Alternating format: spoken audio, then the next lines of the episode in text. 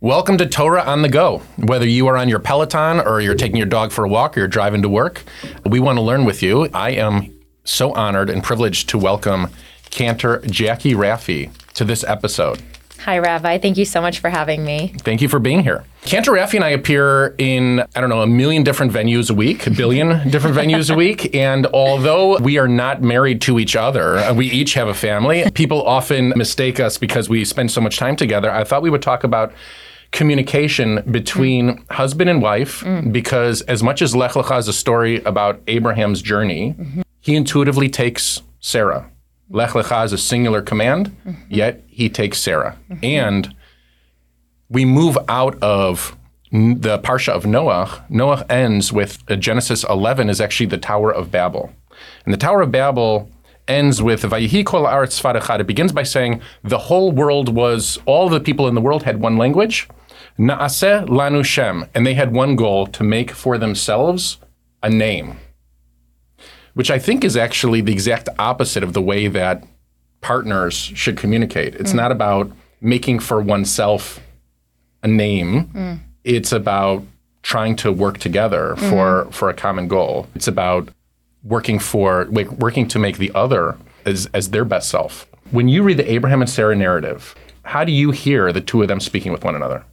Such a great question. You know, the rabbis have, have noted that this marital relationship between Abraham and Sarah is the most fully developed marital relationship. We hear so many details about the way they spoke to one another, the way they worked together as a team. And one of the things that I really admire about their relationship is how connected they are as a team, how much they work with each other. Sometimes Abraham and Sarah ask each other to do kind of crazy things. Like Abraham goes into Egypt, right, and later goes to uh, King Abimelech's right, in Gerar. place. Yes, in Gerar. And he asks Sarah to pretend that she's his sister, which technically she's kind of his sister, half-sister, or his niece. But he, he asks her to pretend she's not his wife. Mm-hmm. And that's kind of a big ask because the Pharaoh takes her and could have his way with her, and she goes along with it. That's what he's asked her to do. She goes along with it. She assumes that he has a good reason for doing it. And Sarah also asks Abraham to do something kind of extreme. She asks him to consort with her handmaiden. They've been married for how many years? sixty, maybe seventy years at this time? Right. We meet Abraham and Sarah, and they're like our grandparents. Yeah, like we, right. They just come to us as a as a married couple that, right. that we we never know the stories about how they met or what it was like when they were trying to make it together in like yeah. the tiny apartment. We know them once they're on their journey and and they've already become, you know, accumulated all of these possessions and all of these people. They have a fairly large camp by the mm-hmm. time that we meet them. And and you're right, Abraham and Sarah, there is kind of a back and forth where Abraham asks these things of Sarah and she goes along with it. And Sarah tells Abraham to take Hagar and to try to build their family through her. Mm-hmm. And then we come to this pivotal moment in the text, right? And it, it, it appears that Sarah tells Abraham to cast out Hagar mm-hmm. and his son Ishmael. Mm-hmm. Mm-hmm.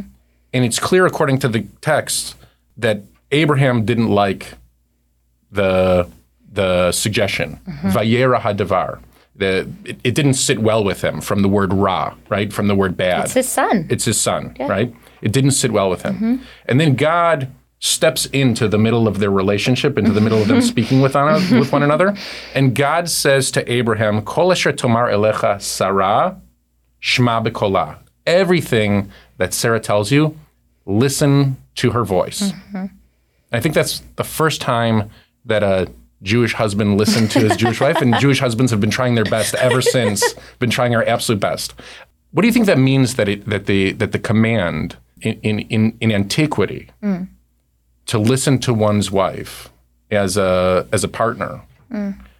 What do you think that means, considering that through the generations, mm-hmm. it's been such a, a world dominated by masculine voices? Mm. What do you think it means that in our Torah, the narrative appears so early on that God instructs Abraham to listen to Sarah? Well, I think it's very wise of the Torah.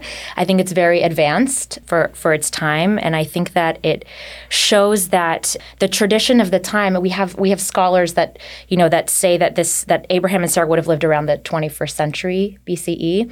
And at this time around Abraham and Sarah, there was a lot of pr- prominence of women. Women really ran the household. And households functioned really successfully with women running. And actually, Sarai, which is her first name before... It's, it's the case in the twenty-first century of the Common Era as well. Right. Before the Common right, Era and right. the Common Era, right. Right. So Sarai means princess. If you're looking at Sarah's name, Sarai means princess. And then when God changed their names to Abraham and Sarah, Sarah means commander or ruler. And she she plays a big leadership role, just like Abraham is a leader of our people. Sarah also plays a, a big leadership role in the home.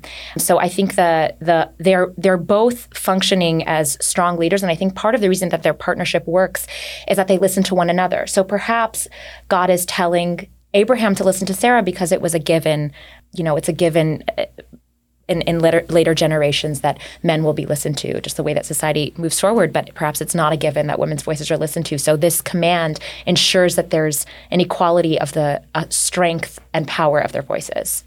I, I also think it becomes a responsibility. It becomes a responsibility set up by the Torah that men must, or husbands, I should say, should go out of their way to make sure that their wives are listened to, mm-hmm. to make sure that their wives' voices are heard, mm-hmm. not only in our home, but actually in society yeah. in society at large, right? right? Our, our our wives, our daughters, as, as as they learn how to transmit the tradition. You're right. Sarah has so many names. She comes to us as as Yiska, mm-hmm. which is where the princess tradition comes from, Nesichah, mm-hmm. and modern day like Disney princesses in Israel, Nesichot. Sar is is a, is an official or a commander, mm-hmm. and Sar Adunai, Sar with a hey on the end, mm-hmm. means that she's a, she's an official of of God. Of God, right. Rashi tells us that when God says Shma Bekola, mm-hmm. that actually it's because Sarah has a greater sense of nevuah, of of, of prophecy, prophecy than yeah. than Abraham. Yes. And that's not something that the Torah, that's not in the text of the Torah itself. That's an eleventh century commentator in France, mm-hmm. which was not the most progressive time era of, of in world history, right? We're talking about medieval France. We're talking about Crusader times. Um, this was not a progressive time mm-hmm. for for men and women, for for you know our relationship with non-Jews, for all kinds of things. Mm-hmm. And Rashi comes along and says that Sarah had a greater sense of of prophecy. Mm-hmm. There's so many traditions attributed to her. Mm. Lighting the candles on Shabbos mm-hmm. are attributed to her. Baking challah is attributed to her. Mm-hmm. So many different traditions are attributed to her. Why do you think that Sarah carries all of that weight? I think so. Our our Talmud also teaches that Sarah was was actually one of seven female prophets. That's right. And then Midrash teaches that all of the matriarchs and patriarchs were prophets. And I love this concept of prophets being individuals who had this connection with God, that God would appear to them in a vision. You know, God spoke directly to Moses, but to the other prophets, God would appear to them in a vision. And I love this idea that Sarah had a close relationship with God. And perhaps this is also ties back to why God is telling Abraham to listen to Sarah. Perhaps her connection with God and the way that she spoke to God was, was something that could be translated to more people. Was she could speak to God in a way that Abraham couldn't speak to God. So listening to her voice ensured that God's message was heard in all its different dimensions. We know that both Abraham and Sarah at different times laughed when they heard that they were going to have a child together. But God only heeds Sarah's laugh. He doesn't really care when Abraham laughs. But when Sarah laughs, he says, why are you laughing? Mm-hmm. Why are you laughing? I said, this is going to happen. Why are you laughing? So again, it just shows that her, she has somewhat of a special connection with God that I think is, is explored by the rabbis and celebrated by future generations. So the arc, the, the the big arc of the of the narrative of Genesis, basically, if you begin with the Tower of Babel and all of this the, the, this this this myth of where miscommunication comes from and where we all get you know mixed up, all of our languages get mixed up, to the arc of Abraham and Sarah, if we read them all the way through their lives, is really an arc that strives for us to to communicate more effectively mm-hmm.